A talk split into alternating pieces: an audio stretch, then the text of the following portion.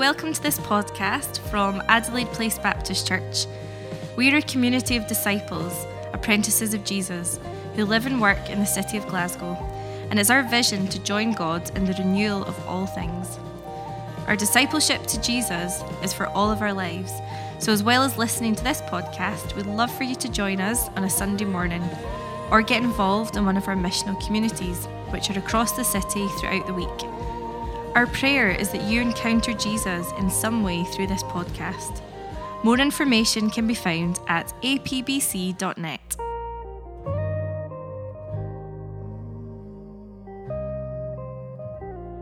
Good morning. So, we are starting the book of Revelation this morning. Gulp. um, gotta be done, gotta be done. Uh, the apocalypse, the unveiling, the revelation of Jesus Christ um, by uh, John. And um, it, it, as, as, we begin it, it's, it's, striking somewhat irony, I think, to me, as we think about an apocalypse. Um, the sort of we're in this cultural moment where a lot of the apocalypses are, are coming from. The sort of church used to be the place where on the, the, street corners, you know, the placard, the end of the world is nigh, sort of image of apocalypse. And actually, in my mind anyway, there's a, certain irony that the end of the world is nigh is a message that's coming across uh, from a lot of quarters, uh, but not uh, much from the church uh, in, in, some corners anyway. So there's a certain moment of time where, of, of, the size of issues that the world is facing, that, and that is a, a reoccurring uh, theme at the minute. But I want to begin with this whole this series, uh, studying the book of Revelation, by by asking you to reflect about your own experience, whether positive, negative, or completely bamboozled or neutral when it comes to the book of Revelation. Up to this point, what's, what's your experience been on that? I'm going to ask you to reflect a little on that.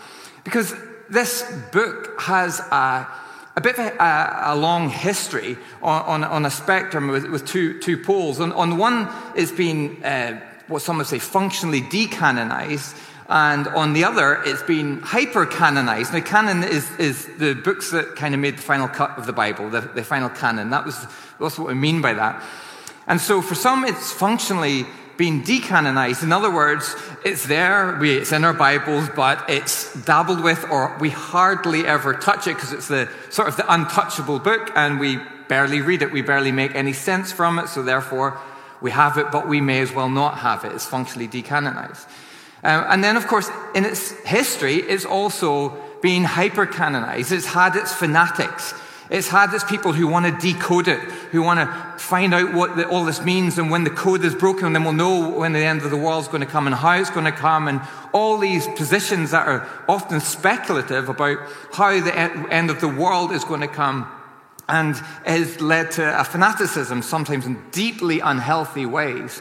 Um, think back in my own lifetime, shows something of my age. I can still remember the, the Waco, Texas um, cult, I think it's David Koresh, and he was citing a lot. He was, he was the second coming, and he was citing the book of Revelation, which is one of his key messages. And it's not, he's not the first, and I'm sure he will not be the last to, to use it in this really hyper canonized uh, way.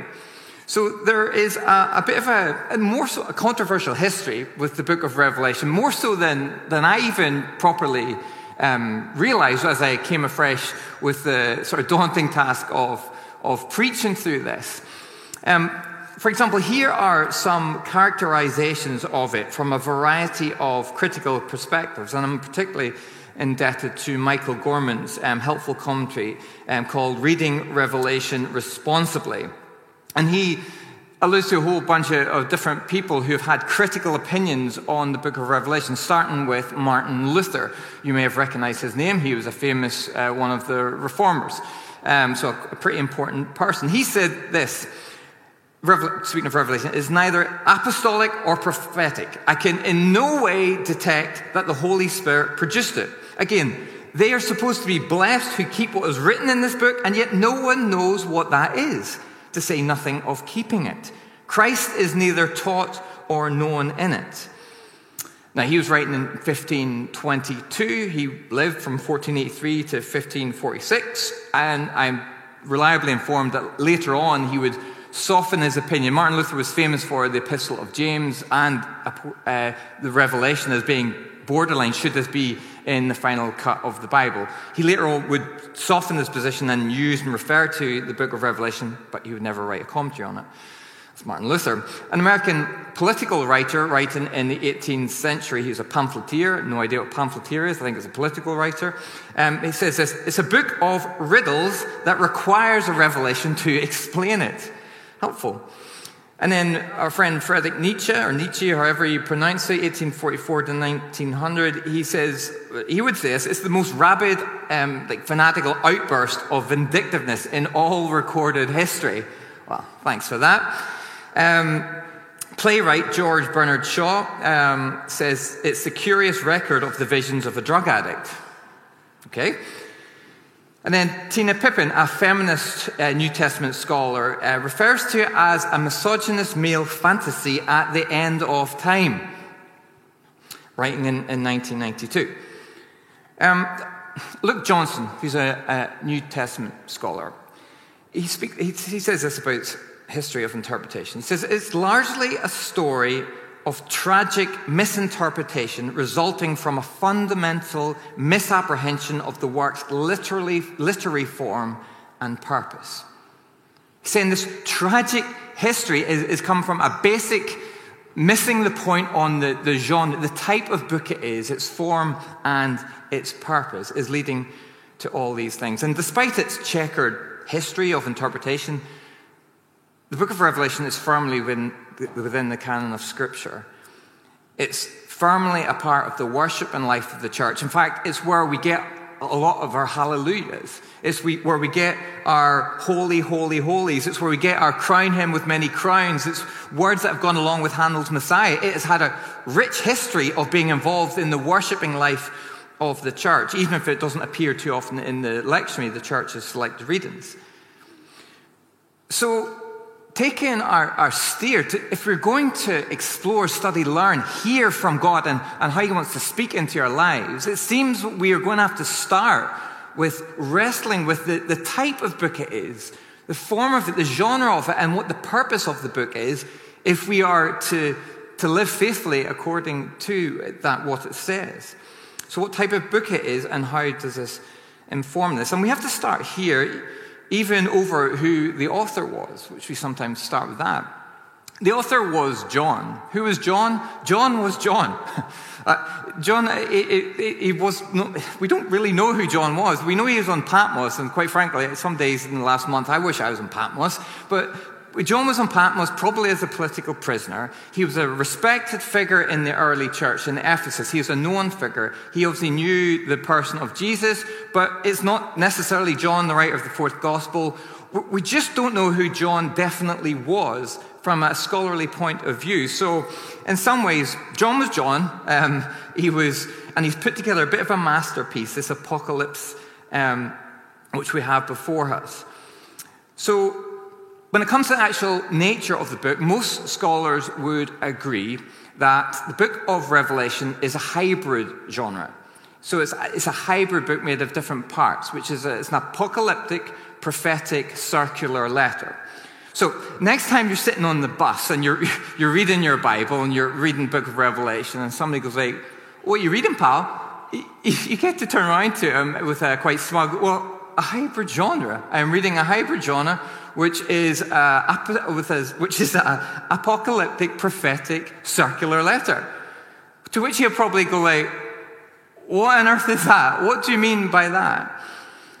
Which is an incredibly helpful question because it quite quickly takes us to the heart of what this is all about in terms of uh, hearing from God it. What is this? What does it actually mean? And what do we do with it? And most importantly, how do we read it? How do we read it responsibly? How do we um, read it and hear from God? So, apocalyptic literature, and we need to understand in, a, in whatever way we can, to whatever degree we can, uh, myself included, what this type of book is in its hybrid genre. So, apocalyptic. Apocalyptic literature is a thing. So you just need to know that. It's a thing. It's, uh, it's been a Jewish thing, it's, it's been a thing outside the Jewish faith. And there are examples of it in parts of the Bible, like Daniel and parts of Mark's Gospel. I think it might be Mark 13. Don't quote me on that. It's somewhere in Mark's Gospel. There's extra biblical sources of types of apocalyptic literature. Um, and it, it, tends to have these characteristics. Hopefully, there will be a slide um, for that. So it tends to have, just to help us get our heads around it, a disclosure through a heavenly being and which comes in a narrative form. And here is a, the disclosure is from this heavenly vision and this theophany, this appearance of, of God in a sort of angelic uh, form. And apocalyptic literature has that. It has this disclosure given in a, in a visionary sense. As a, as a literature, it's used in times and deployed in times of crisis and great persecution when the seen reality is, is intimidating and chaotic, and the apocalyptic unveiling to pull back the curtains shows us and lifts our eyes to the transcendent, to what is really going on behind what we can see with our eyes. So it's deployed in times of crisis and it lifts our eyes to unseen realities, peeling back the curtains. And therefore, it's highly pictorial and, uh, and symbolic in its description, and often um, it's dualistic in its, its um, depiction. So there's no, no, no gray. It's black or white. It's good versus evil. It's victory and defeat because of the, the nature of it is trying to awaken us to the transcendent. And I think this theme of awakening is some of the main themes that we are going to come across in this book of Revelation. So, the significance of that when it comes to reading it this is that we read it as highly symbolic. And within it, we, we parse out the literal and the non literalism, and sometimes the literal non literalism, things that we are meant to take literally and things that we are meant to take symbolically. So, if I was to say to one of my boys, Max or Benjamin, you you're, you're going out this match today, you, you need to watch. Their defender is an ox, he's a, he's a destroyer. You know, if, if Max was to, which he might do, actually take me literally, he'd be like, why on earth are you sending me out like to a, bull. I might not know that, but you know, what's going to happen to me? Like, am, my limbs going to come back, or you know, well, hopefully. But if he just doesn't pay attention at all, he, he is going to get, um, well, he's going to get nowhere. So what Max should do is go like, he's not going to expect an actual ox, but he's going to expect a tough player who, if he doesn't hold his ground and actually stops himself being pushed around, he's going to be, he's going to be in trouble. And so there is a reality beyond that, but yet, actually, when you take it literally, here ends and begins all the problems with the beast, the whore, Babylon, the head of the beast, 666, and all these things can become these mysterious things when actually Babylon is speaking of the empire of Rome. The beast and the whore are talking about aspects of um, that reign of Rome. The beast in particular is talking about Rome's military and political might. And then the chapters that speak about the whore and whoredom is the, the criticism of Rome and its wealth and how it rides in the back of its military strength uh, as this, this great whore who, who prostitutes himself with their wealth. And this head of the beast is, that gets cut, is emperor, probably Nero. Could be Domitian, but I'm not a scholar from, but I don't know. It's one of the two, I think, at best. And this number, 666, that's fascinated so many people for so long even that, in, which we'll come to another week, but the spoiler would be it's got a Hebrew code that actually, again, is taking us back to probably the emperor, Nero, in terms of who he was, and also lives on as a type, which we'll come to, but not necessarily somebody's going to pop up and we have to figure out who he is. Just spoiler alert. So, symbol, highly symbolic, apocalyptic. It awakens our senses to go, like, right, what's going on here? Prophetic literature, so apocalyptic prophetic, it's prophecy is not just like we sometimes is prediction, you know, words that are going to tell us what's going to happen. There's some degree of that at times. But if you remember, um, if, if, you want to know how it's all going to end, just watch Don't Look Up. That, that'll tell you. Just go follow that. Uh, there's my Netflix recommendation for you. Great film. Um, um, sorry, no more. Um, the prophetic literature is a, a, word to God's people. Um, have we got a slide for this as well? That will keep me right. It's, a, it's a, God's word to concrete situations in that day. And if you remember from Jeremiah, it was words of warning and comfort, it was words of judgment and hope. And it was God calling his people back to faithfulness. back to alertness to the covenant love that he was offering, and he's showing them their state. And he's saying, Look, if you do this, this is going to happen. It's not faith, it's faith, it's this dynamic relationship and the prophetic tradition. And John stands firmly within the prophetic tradition, but from a, an incredible vantage point that none of the prophets did, because he stands as a prophet who sees the Son and knows who the Son was fulfilled in the way that the Old Testament prophets did not but it's calling people back to faithfulness. So there's a prophetic feel to the, the book of Revelation. But it also has this pastoral letter, a circular letter for that as well, which we have a slide for that, which um, in some ways we're a bit more familiar with this.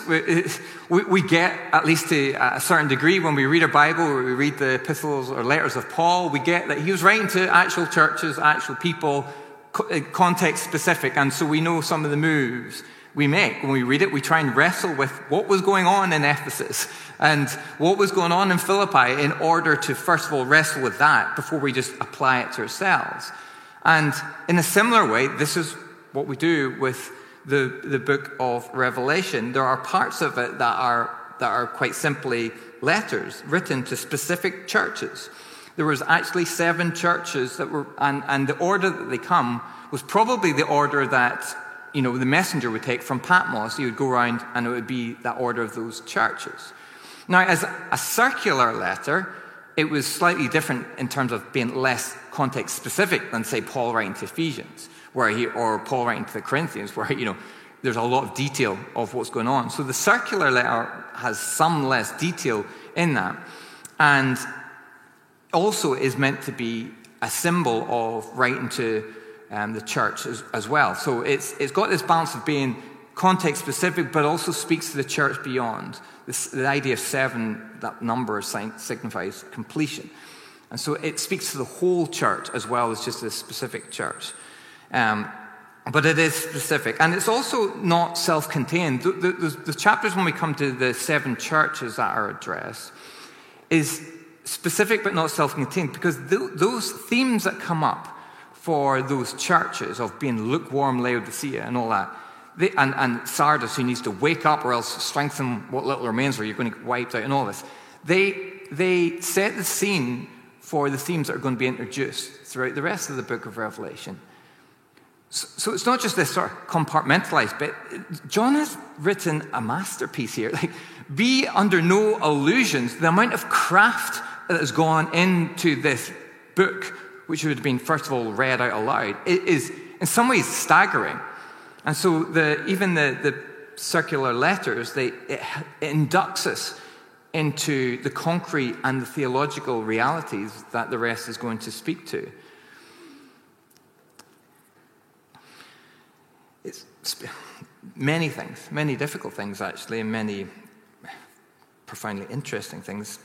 This obviously speaks about suffering, particularly suffering under imperial power, and how God will finally and fully conquer evil, wiping away tears, wiping away suffering. How is God going to do that? And how is a victory going to be won over a world that seems to cyclically go around imperial power and oppression? It is going to speak to the end times. The word eschatology, which is kind of a word for talking about the end of age and the study of that. It's a book about hope and a final vision of the renewed heaven and the renewed earth, where God's plan is for taking a world. It, it's, it's a book that signals the most glorious hope for the Christian faith. That is a transcendent hope. It's a book about discipleship. It's a book about inspection. God, through Christ, standing in the middle of the seven lampstands, the seven churches going, walking around, going like, what's really going on here? Pulling back the curtains, unveiling. It's about the quality of a discipleship in his church. Not just the words we say, but actually the reality of our lives. It's about the lamb on the throne versus the dragon.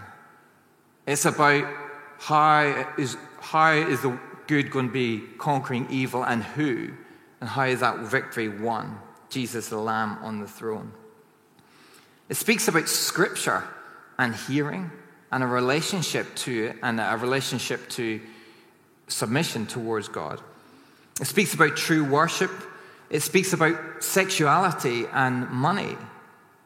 Make no mistake, some of the, the lukewarmness was about money, some of it was about sexuality as well.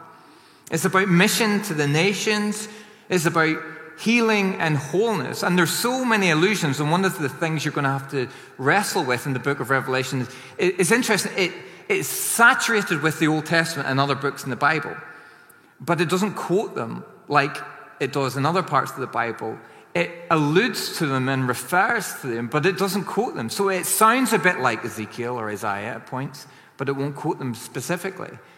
And so, you know, we, we start to see the masterpiece unfold.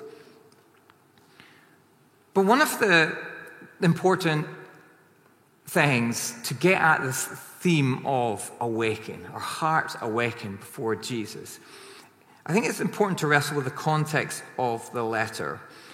And I want to suggest that the context of the letter is not just about persecution, because it also raises an important question about complacency in the church. The traditional context that we used to frame um, the book of Revelation around was to pick up heavily on the theme of persecution, which clearly it was. I mean, I, I have this slight weird, um, what's the word? Obsession. No, maybe not. Curiosity with the Roman emperors. Uh, I, I, listen to a podcast sometimes, just going to sleep about. Uh, guy, these two guys talking about the, the Roman emperors from Nero to Caligula, Domitian, and I don't, maybe, part of me maybe thinks I could make a good emperor. I don't know. I just, I just really like it. Um, no, I'm, I'm too nice for that. I realize that. I'm not ruthless enough. I couldn't kill my mother in law and all the stuff that they do. But it's, it's, I don't know. So, so there was an extreme. So Nero was a nasty guy. I mean, he would kill anybody. He genuinely would and did. And it, there was a genuine, like, horrendous oppression of the church that had they're deeply persecuted for in some quarters and you can see that in some of the specific churches that were so weak they, just, they were so exposed to the elements and john was writing in patmos like sort of sun-bleached rocky island looking out going like gee whiz they're getting slaughtered out there. It definitely was a reality. But it was also a reality that syncretism and complacency were now in the church that sort of idea of just merging syncretism, just merging in with it. For some, actually, the Roman wealth and power that they give to them, do you know what? It was actually paying off them so they could turn a blind eye. Actually, money and comfort is just fine for me. It's working out just fine. So let's not rock the boat here. The emperor's onto a good thing. This, you know, the, the Pax Romana, let's just keep the peace. And actually, there is a, when you take the themes of the letter seriously, introducing the themes of the whole, one of the great calls is a wake up call to the church to throw off this thing called complacency. And so it's not just about persecution. The revelation of Jesus Christ is the ESV, which is more literal than from. It's not just things from him or about him, it's of him. It's deeply experiential. In verse 3 in chapter 1 says this Blessed is the one who reads aloud the words of this prophecy and blessed are those who hear it, which is about obedience, and take it to heart. I prefer the ESV here, which says, who keep what is written in it. That word keep has a sense of who keep on at it, who persevere, who keep putting it into practice. That's where you'll be blessed. You will not be blessed if you pick up a few tips that can talk to your punter in the bus about Revelation. That is not what he's talking about. He is talking about people being lifted out of their their mode that their culture has put them in, and throwing off a complacency so they are awake and alert and alive. And from the outset, it's about awakening God's people out of their complacency. And this is one of the key things the book of Revelation is doing its purpose. And the prologue, the introduction verses, clearly strokes this urgent note for the time is near, says John.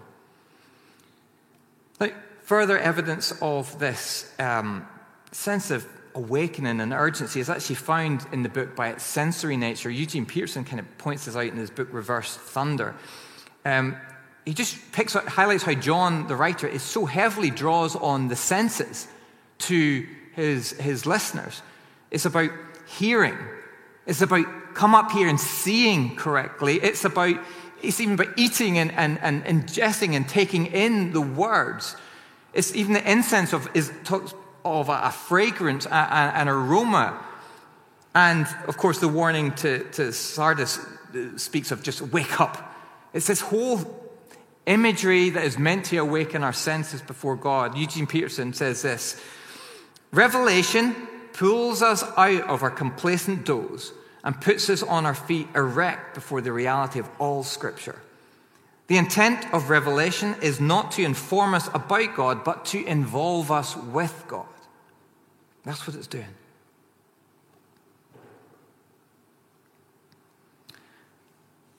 So we need to wrestle with what, would dozing Christianity look like today? How could that be manifesting in the church today? How could it be manifesting in our lives? A sense of just dozing, not alert. And this is our task as we wrestle with it. Because John, the writer, as a theologian, was very, very awake to the realities of Christ as the divine Son of God. The greeting of the and salutation of from John is distinct. It's typical in those days to, to write a, a greeting and salutation after you address who you're writing to. And the famous ones, the common ones, were Paul uh, used time time again, which goes like, Grace to you and peace from God our Father and the Lord Jesus Christ. Now, John, in verses 4 to 5, has his own greeting and salutation, clearly because he is awake to God and has meditated upon who is this Christ from a Christian perspective. And John places in his greeting and salutation Christ with God on the divine side of the distinction between the divine giver of blessings and the creaturely recipients of the blessing. So he clearly in his greeting says, Look, this is from God, Jesus, to the creatures in their blessing. Grace to you and peace from him who is, who was, and who is to come, and from the seven spirits, which is code for the Holy Spirit, just so you know, who are before his throne, and from Jesus Christ, the faithful witness, the firstborn of the dead, and the ruler of kings on the earth. We're singing, Holy, Holy, Holy, and speaking of the Blessed Trinity. Though he wouldn't have put it in those words, there's a clear indication that John has an incredibly high view of who Jesus is. He would say, Jesus is the most important person who you need to make sense of in your life because he has reflected deeply on who Jesus was. Now, he has three, sorry, he has four designations or titles um, that he uses for Jesus in the book of Revelation, three of which were uh, in our reading um, this morning. That just underscore his whole concept of the glory of who Jesus and the importance of who Jesus is for our lives. They are the, speaking of him as the Alpha and the Omega, the one who knows the beginning from the end, who is the sense of guiding history towards its purpose. History's purpose and goal will be found in Jesus. Um, the second one is, is the one who is and who was and who is to come reminiscent of the, the Yahweh tradition, where in Exodus, Moses, think back to your Old Testament, where God introduces himself. Who is this God? And he says, I am. Say, I am sent me. It's this self existent, eternal God who is almost indescribable. But here is the one who is, and who was, and who is to come. The third title is the Lord God Almighty. Again, this idea of being supreme over, Jesus supreme over the course of history and all its rulers. And fourthly, is the one who sits on the throne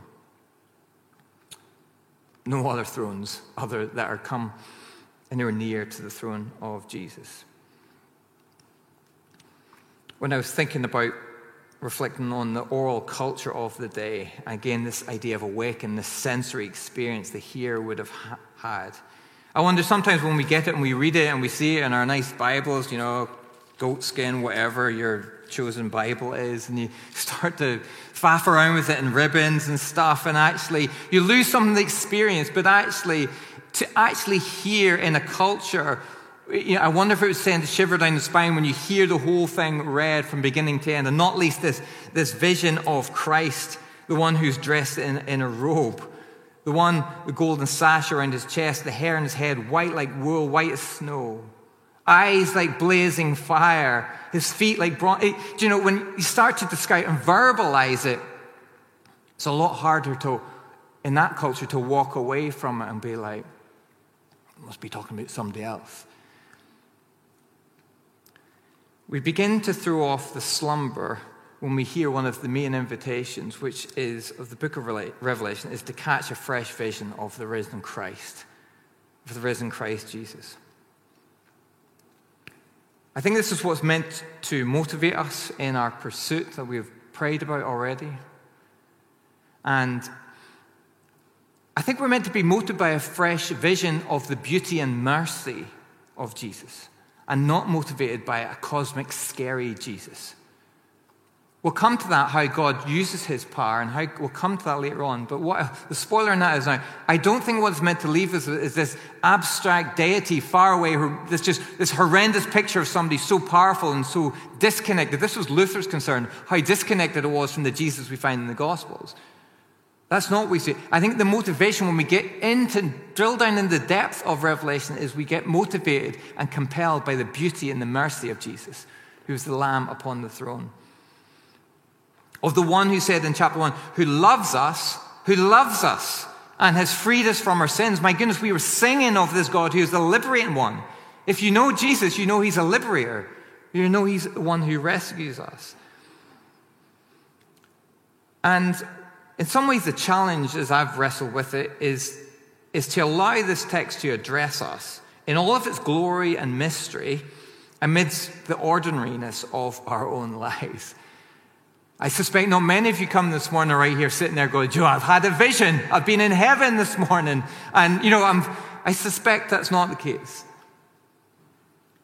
Our heads get down in reality, and hard graft sometimes has its own deception. Just the busyness of life. Our heads get down, we maybe just stop thinking. We just uncritically just go at life. It just comes at us. It's just what we do. We work, we eat, we, you know, just do life, go to the gym, and life goes on and on and on, go to university. And sometimes that's the greatest enemy that lack of thinking about, well, what if Jesus asked you to give up your career? What if Jesus asked you to move job? What if Jesus asked you to go over here, go over there? What if Jesus has other plans for your life than the ones that you're looking at? And in ordinary mode, we can just, oh, I don't know. But there's something that just doesn't allow for that. And so we have to wrestle with the, the pace that our lives sometimes go at and the way it crowds out the space to listen to Jesus, the living word, speaking to us. And when we do, we can expect to find the liberator.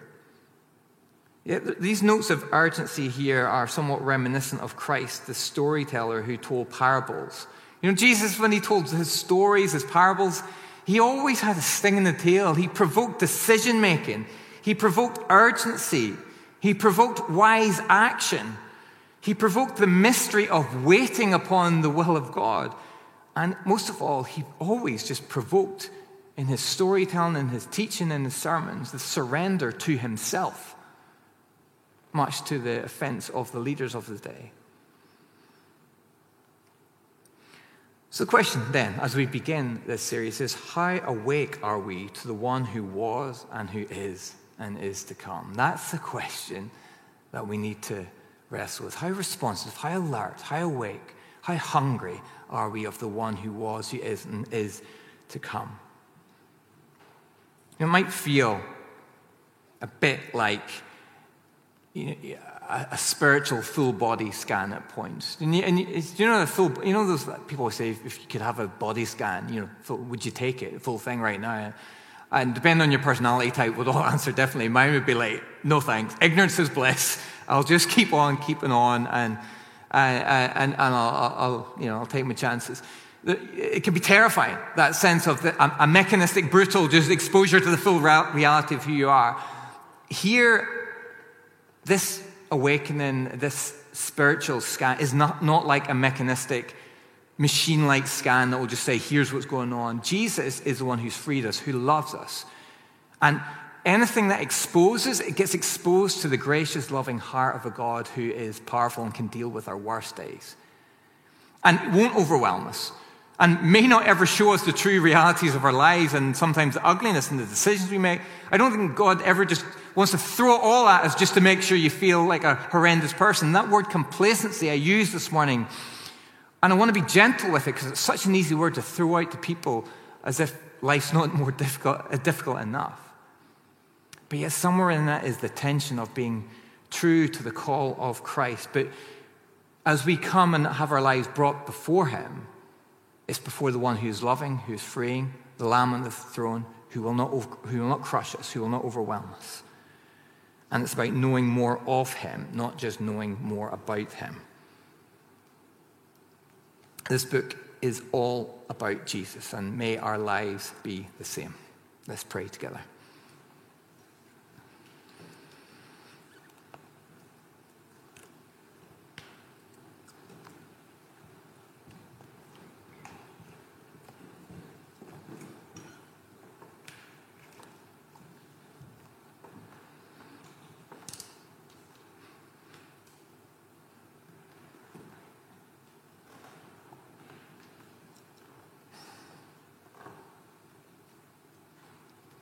Father, we ask as we began our worship where to go, where to go to find God, where to go with our tears, where to go with our questions. And your answer to us is Jesus, the one who moves before, towards us, the one who is almost indescribable yet has been revealed where words sometimes are going to trip us up and images because they awaken something that we can almost not describe. There is no one like our God. There's no one like you, Jesus. And as we come this morning, we worship you in spirit and in truth. Amen.